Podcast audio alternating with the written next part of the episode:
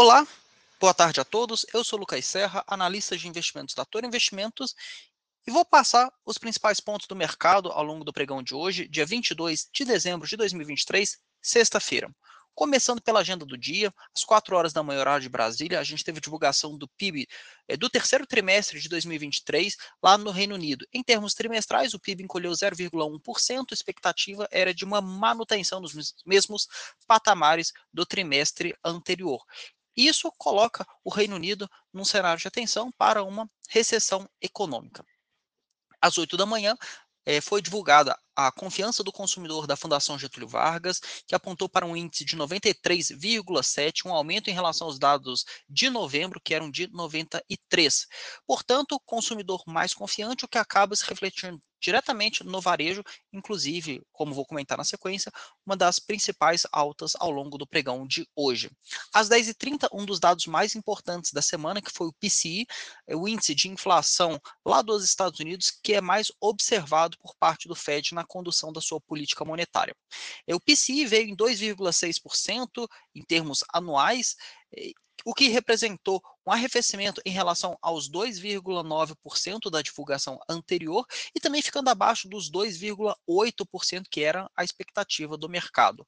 O núcleo do PCI, que exclui os itens mais voláteis, ficou em 3,2%, abaixo também das expectativas que eram de 3,3% e também abaixo das divulgações referentes ao mês de outubro, que ficaram em 3,4%. Dessa forma, é possível observar que a inflação por lá vem dando sinais de arrefecimento, a economia ainda forte, igual a gente observou na divulgação de ontem do PIB do terceiro trimestre de 2023. Então, aquele cenário de um soft landing, de um pouso suave, em que os juros são capazes de arrefecer a inflação sem ocasionar uma recessão do ponto de vista econômico, parece ganhar mais força no discurso do mercado. E após a divulgação do PCI, as expectativas de que os cortes de juros por parte do Fed já comecem na reunião de março ganharam cada vez mais força. Ao meio-dia, lá nos Estados Unidos, foi divulgado o número de venda de casas novas, que ficou em 590 mil, abaixo das expectativas de 695 mil. E, por fim, às 14h20, o Fed de Atlanta divulgou suas expectativas para o PIB do quarto trimestre, número que ficou em 2,3%, abaixo das expectativas que eram de 2,7%. Bastante importante observar o Fed de Atlanta, que é um dos principais Feds dos Estados Unidos, sobretudo nessa questão de projeções a respeito do crescimento do PIB.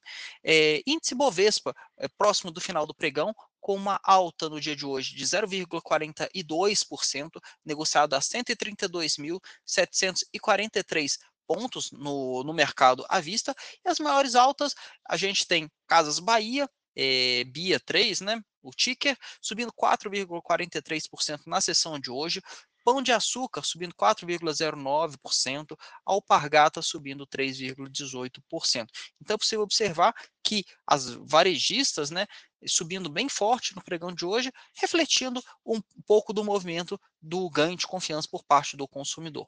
E na ponta oposta, as maiores baixas, IRB Resseguros caindo 5,62%, e Dux 2,84%, Natura 1,83%. Sobre o movimento do câmbio, o dólar caindo 0,55% mais ao final do pregão, dólar futuro com vencimento para janeiro de 2024, cotado a 4.859 pontos. Portanto, real ganhando força em relação ao dólar na sessão de hoje, o que também é observado em outras divisas, com o DXY recuando 0,09%.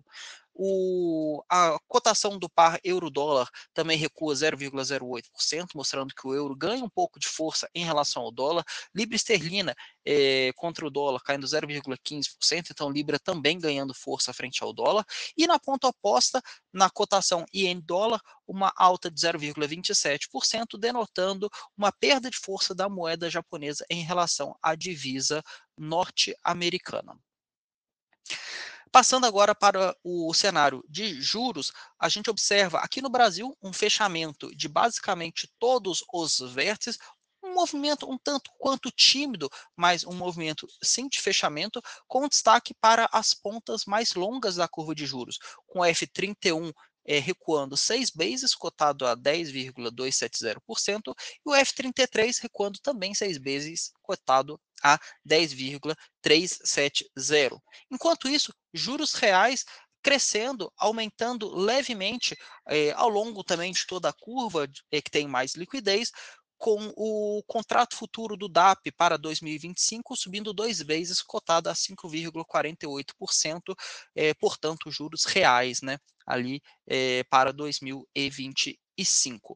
Movimento dos juros, movimento bem tímido no pregão de hoje, acho que não explica muito o movimento da parte de ações, e talvez esse movimento mais baixista por parte dos juros futuros seja em função do ganho de confiança do consumidor, e também reflexo até mesmo da menor inflação do que o previsto lá nos Estados Unidos, mais um reflexo internacional.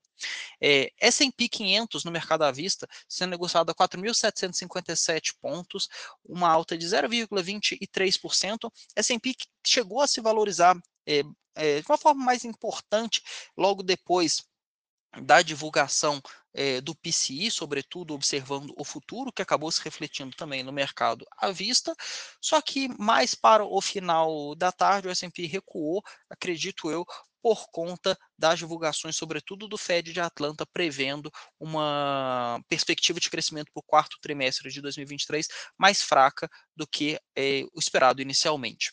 Por parte dos juros norte-americanos, um movimento de steepening, um movimento de aumento de inclinação da curva, com juros de 2 anos sendo negociado a 4,327, um recuo de 2,5 bases, refletindo, sobretudo, a questão do PCI, divulgação da inflação que afeta essas pontas mais curtas, enquanto nas pontas mais longas, juros de 10 anos subindo 0,9 bases a 3,901%, e juros de 30 anos, depois de tocar os 4%, também sobe no pregão de hoje 2,1 bases a 4,053%. Do ponto de vista das commodities, o petróleo Brent é cotado a 79 dólares e 18 cents, o que representa um recuo de 0,26%. O petróleo WTI cotado a 73 dólares e 72 cents, o que representa uma queda de 0,23%. Movimento um tanto quanto tímido por parte da commodity, por parte do petróleo, tanto Brent quanto WTI.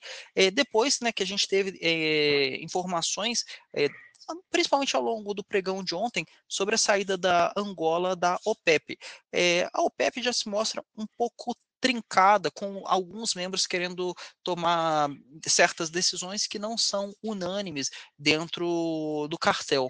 Então, um exemplo disso é o próprio movimento da Arábia Saudita, que vem conduzindo reduções da produção de petróleo, e a recente saída do país africano.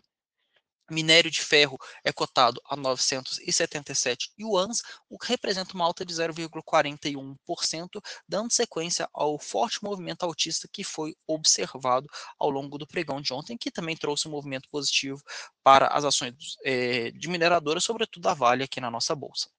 Então, esse foi o áudio de fechamento dessa sexta-feira, último, né, antes do Natal. Então, gostaria de desejar a todos um Feliz Natal, ótimas festas a todos.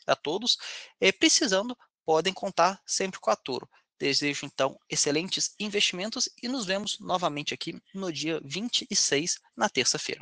Tchau, forte abraço.